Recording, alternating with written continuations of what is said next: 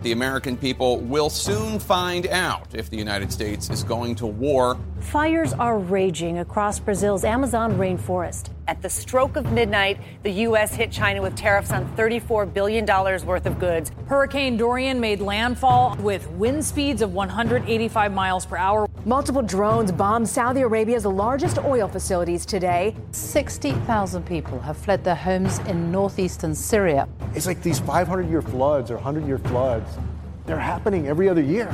Anti government protesters in Hong Kong have taken to the streets.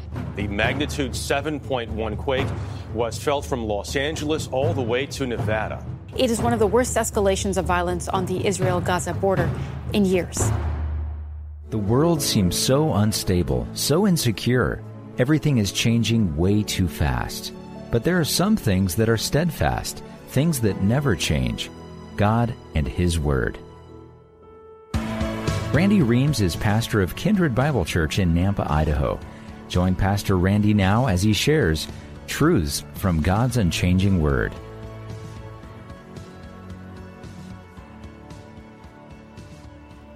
So we begin with Second Chronicles 32, verses 24 and 25.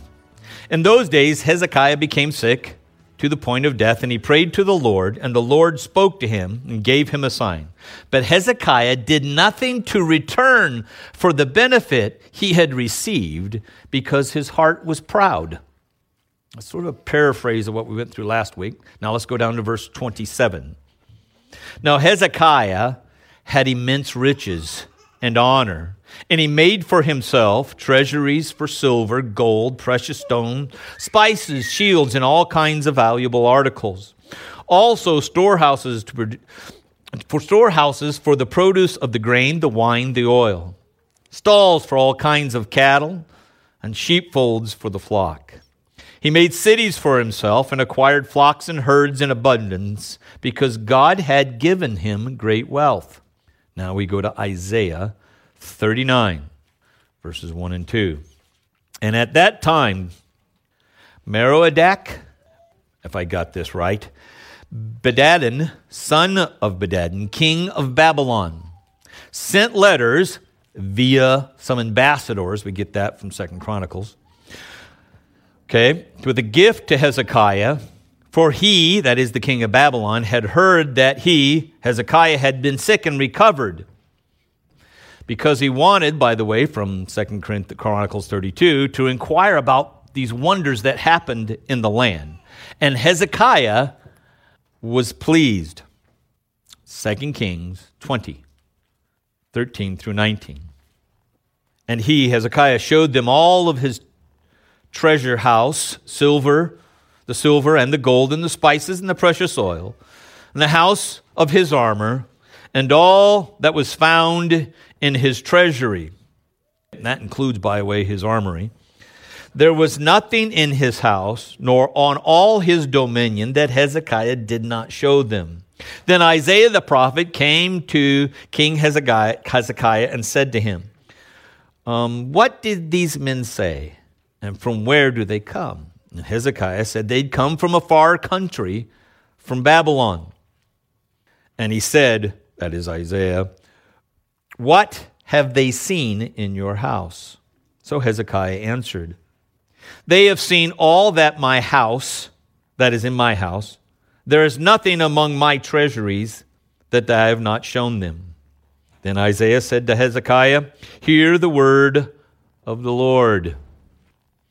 Behold, the days are coming when all that is in your house, all that your fathers had laid up in store to this day, will be carried to Babylon. Nothing shall be left, says the Lord.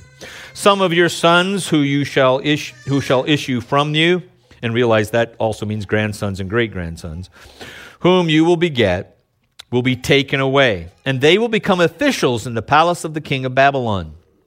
Then Hezekiah said to Isaiah, The word of the Lord which you have spoken is good. For he thought it was not it he thought it was not so if there would be peace and truth in my days. Then we go back to Second Chronicles 32 and 31, the last part of that. And God left him alone to test him, that he might know all that was in his heart. You may be seated. I think I want to remind you that Hezekiah's father, Ahaz, did evil. He did idolatry. He actually did human sacrifice of Hezekiah's brother. All right? And you can find that in 2 Kings 16. He lost several wars against Aram, Philistia, and Edom. And it particularly says that Edom took many people captive. And he pushed the kingdom of Judah to the brink of bankruptcy. He actually has to pillage the temple to pay off some of these people so they don't keep attacking him. And Hezekiah, then at 25, becomes king in this situation, having lost all these battles to your enemies and about broke. But his heart is different than his father's. If you recall, he sparks a spiritual renewal in Israel by reviving those things which God had spoke to Israel about, in particular the priesthood, the tithe, temple worship, Passover, and the various festivals. 14 years into his reign, when he's around 39, Sennacherib, king of Assyria, invades well, Israel at first, okay, and then into Judah. In the midst of this is when Hezekiah becomes ill. Okay, it's about 701 BC, all right? And that's where we started today. We mean, and Hezekiah was sick unto point of the death, and he prayed to the Lord. The Lord gave him a sign. What was the sign? Yeah, the shadow moved backwards 10 steps. That's sort of important here because of what the king of Babylon. Anyway, but it says he did nothing in return. God did this thing, but he did nothing in response to God's the sign, the healing, and the deliverance from the king of Assyria. Okay? Even though he prayed and God had did these things, okay, he didn't respond back to God with how should he have, and we'll talk about that a little bit. Okay? in those extra 15 years God gives him when he says he's going to die and then comes to him and says, I'll give you 15 more years, he amasses a tremendous amount of wealth and has a son, three years into this, matter of fact. So his son, Manasseh, come, becomes king when he's 12. All right? But he also gained something, Hezekiah, he didn't really expect or couldn't plan for anyway. God's sign the deliverance of Jerusalem and this miraculous healing made Hezekiah famous. Okay?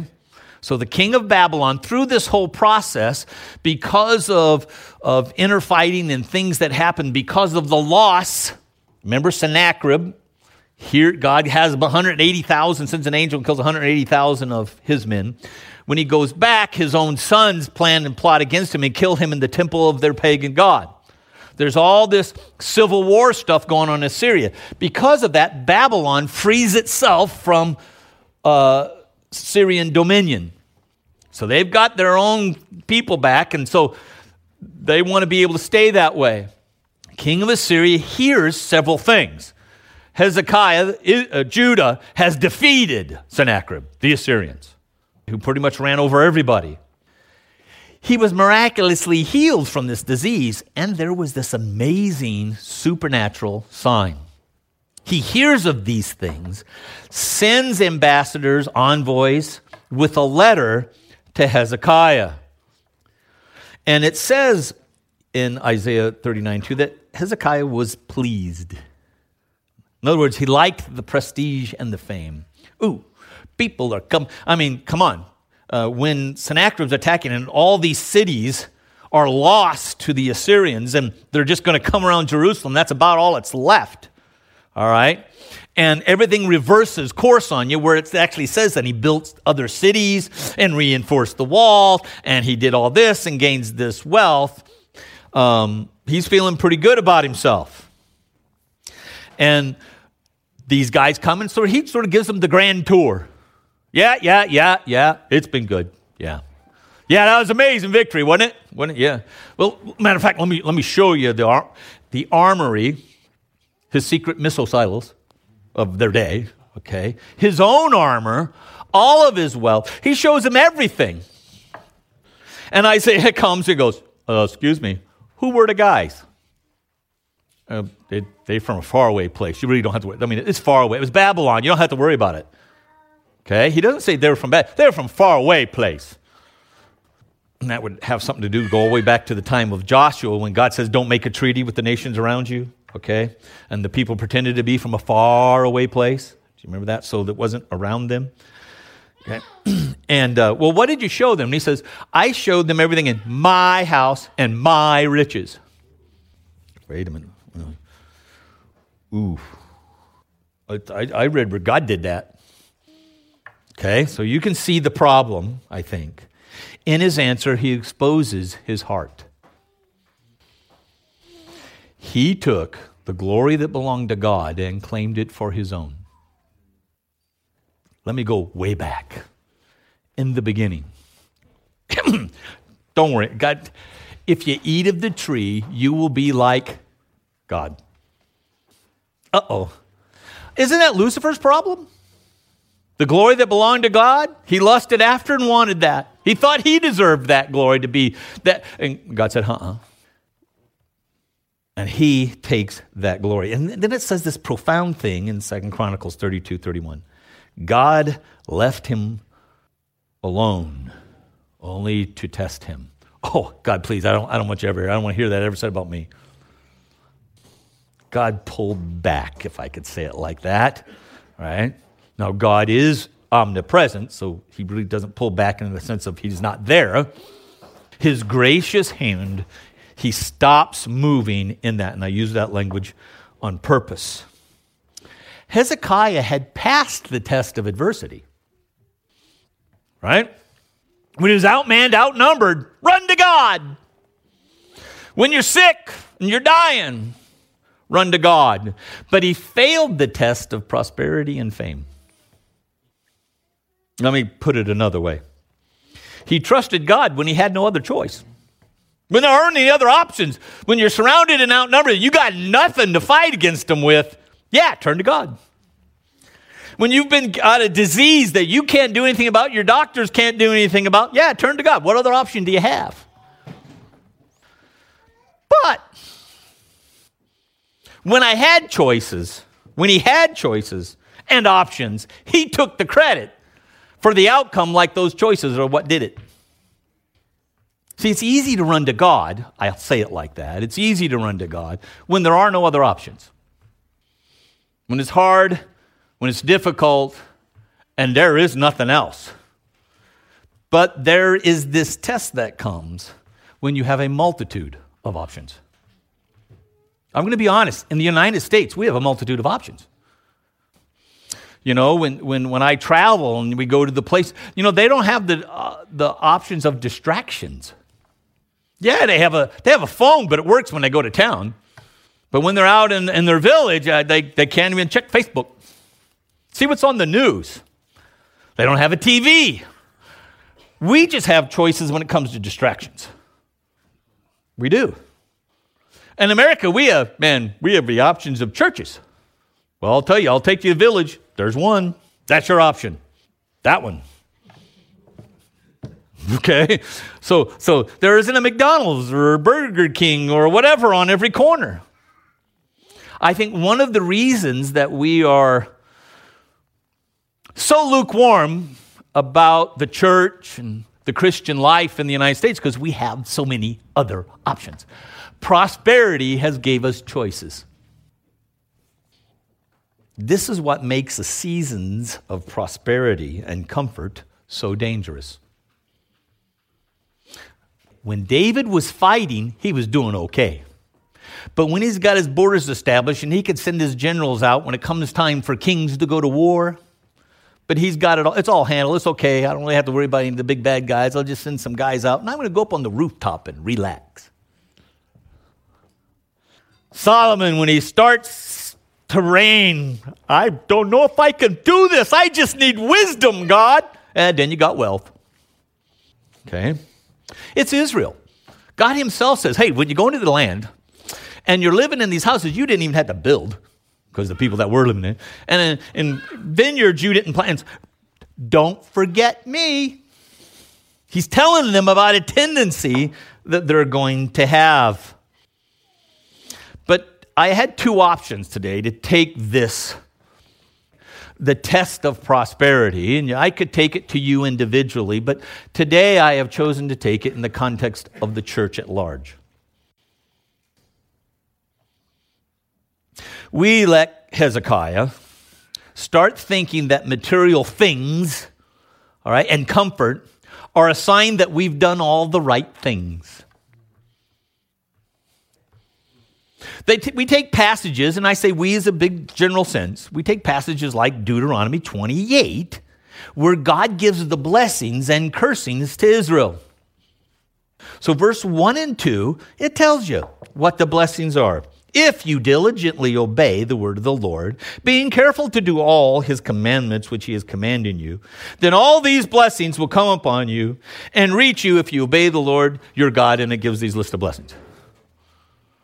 Okay, by the time you get down to verse 15, but it shall come about if you do not obey the Lord your God, to be careful to follow in his commandments, his statutes, that I am commanding you this day, that all these curses will come upon you and overtake you.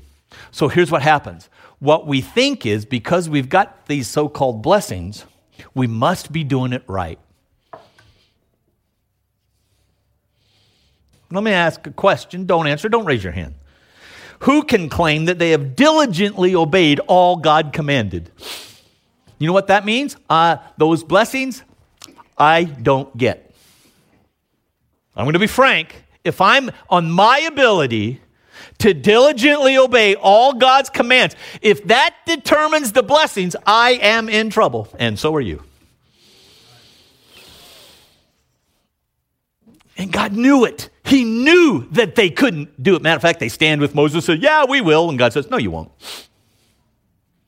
Okay? That tells you something about God's blessings, which we'll touch on in a moment. See, we too many of us think if if we the obey side, I got 48 of those and 28 of the disobey ones because I, these out even though we don't believe we're saved by righteous, our own righteous works we tend to think that god blesses us if our righteous works outweigh our bad ones. Man there's a whole religious movement in christianity or so-called christianity that that's the message. Hmm that is not the case. God's loving kindness towards us in all of its forms is always a manifestation or due to God's grace. Why? Because no one can diligently keep all the commandments. That would somehow, we would think, make some kind of obligation on God to bless us. You need to read Job where he says, Man, I owe him, nobody's paid me anything, that I owe him anything. He even talks about your righteousness, even your rights. What are your rights? Says, I owe you nothing. But it's always simply the grace of God. Israel never once kept all the commandments God had gave them. But he still blesses them to this day. I don't keep all the commandments. And there are probably days my negative ones might outbalance my positive ones. But I want to talk about this not now on a personal level, but in the sense of the church level, because the church consists of people. We hear about, well, the church isn't the building, it's the people. Well, this is your chance. Therefore, in times of prosperity, the church, i.e., people, become complacent and weak. The church, during times of prosperity, becomes complacent and weak. In times of prosperity and ease, comfort, the church is beset with false teachers, false converts, and immorality. That's why every revival or spiritual awakening in church history always has a call to holiness. But in times of persecution and trial, the church always expands. When the church gets this, in 50, you're going to die. The king of Assyria is around you, kind of thing. Where's that leave us to go? Church in China, when they're tearing down buildings and ripping the crosses off and throwing you up in jail, where else you going to run? To the church next door? You're to have to run to God. And the church grows and expands in China. As Islam and the Communist Party on the two sides of Mindanao, as they run amok, I can tell you the tribal churches grew. the more they do that, the more they grow. Therefore, in order to refine his church, to separate the sheep from the goats, the true from the false, the wheat from the tares, God sends hardship and trial, not what we Americans often think of as that. Hardship as a trial is they change the chairs in the church and they're not as comfortable as they used to be. They turned the music up, they turned the music down. Pastor preached longer, I just can't do it. I don't. whatever. That's our idea of it. McDonald's has changed their menu. Do you know how long we have to wait in line now at drive through? Because everybody's drive through. It takes so long. That's the American thing. This is where I want to go to the parable that Jesus told of the sower and the soil. Now, the sower obviously is the Lord or the Holy Spirit. He tells us the seed is the word of God, and the soil is people. This is in Mark chapter 4. And by the way, also in Mark here, Jesus says this to his disciples If you don't understand this parable, how will you understand any of my parables? Well, there's a key to unlocking the other parables in here somewhere, and we're not going to take all that apart today. So he goes along and tells this story, this parable of the sower casting seed, okay? And the one that lands along the roadside, the birds come along and eat it. And he says, This is the interpret. Jesus himself interprets it for you so you don't have to. And immediately Satan comes and takes away the word which has been sown. Let me put it another way Did God really say? I, I just finished reading R.C. Sproul's book on the Trinity. And, and his, one of the things he talks about in that is the word Trinity, people's objections, is the word Trinity is not found in the Bible. Okay? Which is not a big deal. So are a bunch of other words we use that aren't there, but that's not the point. He talks about, if you remember when the uh, men of Gilead uh, in Judges, there was some struggle going on between the tribes. And there was this, if I can even say it, what was it, Meshibboleth or something like that. I don't remember the word. But they knew that certain people from certain tribes couldn't pronounce the word. So that was their password. How do I know if you're really on? Because we all look alike. They're all Hebrews. How do I know if you're on my side? Can you say this key word? The same was true in World War II up in Holland, okay, even though there were Germans who could speak Dutch, they had, a, and I can't even say the word, there was this particular city that they couldn't quite get out. Now, I don't, I don't want to be perceived as racist, but there was a commercial on TV many, many, many, many, many years ago when Mitsubishi first came to the United States. And some of you may remember this commercial. And it was people trying to learn Mitsubishi and there was an Asian fellow, I'm assuming by their ad, put out by Mitsubishi, a Japanese company, all right?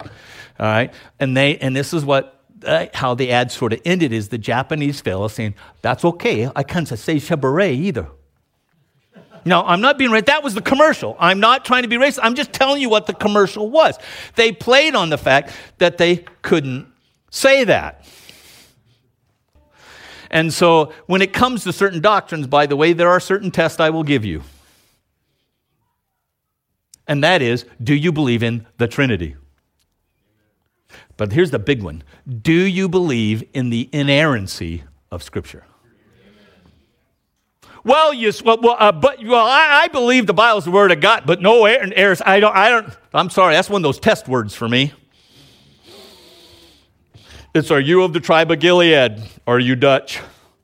Okay, the inerrancy of Scripture. One of the first things he talks about is where the word lands and Satan comes along saying, That ain't the word. He steals it immediately, it says. Immediately steals it. I'll guarantee you this, Satan tries it with you every Sunday. You'll hear a word, it'll pierce you a bit. You say, Oh, and then you walk out the door. And you run into a bunch of situations say, Yeah, but that word don't apply here. He still does that. All right. But in this particular case, all right, um, these things never take root. They never even start to grow, don't even start looking like the rest of what's planted. They're easy to spot because they're not there. It's not hard. And then there's this rocky soil. The Bible says it never took root, Jesus said, was temporary. When affliction and persecution occurs because of the word, not, not, not persecution and affliction, persecution and affliction because of the word. The first thing they want to cave on is the inerrancy of Scripture. Well, you know that Bible has contradiction. Oh, you're right. I, I, uh, uh, okay. Earth created in six days. Evolution. Oh, well, evolution's right. When the persecution and affliction come because of the word, okay, they immediately fall away. They die. There's something starts to sprout, but really never comes to life. Again, that's easy to spot. If, if these poinsettias were real, they're not. One was dead and one was alive. It'd be pretty easy to tell, wouldn't it?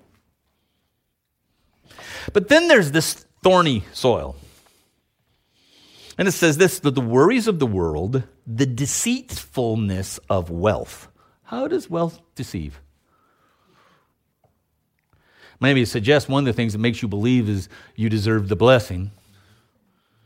Anyway, the deceitfulness of wealth, the desire for other things, the comfortable things. I have a recliner in my house that replaced my La-Z-Boy, and I hate it. I have a desire for other things. I wish I could have my old La-Z-Boy back. It is one of those things for me that's comfort. You get in there, you just cuddle down in the thing, right? So there, I'm not saying there's anything wrong with comfort, but those worries and concerns about will I keep those comfortable things? This is Pastor Randy Reams, and I want to thank you for joining us today for Truths from God's Unchanging Word. This broadcast is a ministry outreach of Kindred Bible Church in Nampa, Idaho. And if you'd like to hear this message in its entirety or other messages, just visit kindredbible.org forward slash media, and there you can also subscribe to the podcast. If you're being ministered to by this broadcast, I'd like to ask you to consider financially supporting this ministry. Giving is easy. Just go to kindredbible.org forward slash give. There you can make a one time gift or you can choose to become a monthly supporter. But if you prefer, you can send your gift to KBC, P.O. Box 32, Nampa, Idaho 83653. Your prayers, words of encouragement, and financial support helps ensure that this broadcast will continue to be heard in your region and around the world. Again, I'd like to thank you for listening to Truths from God's Unchanging Word.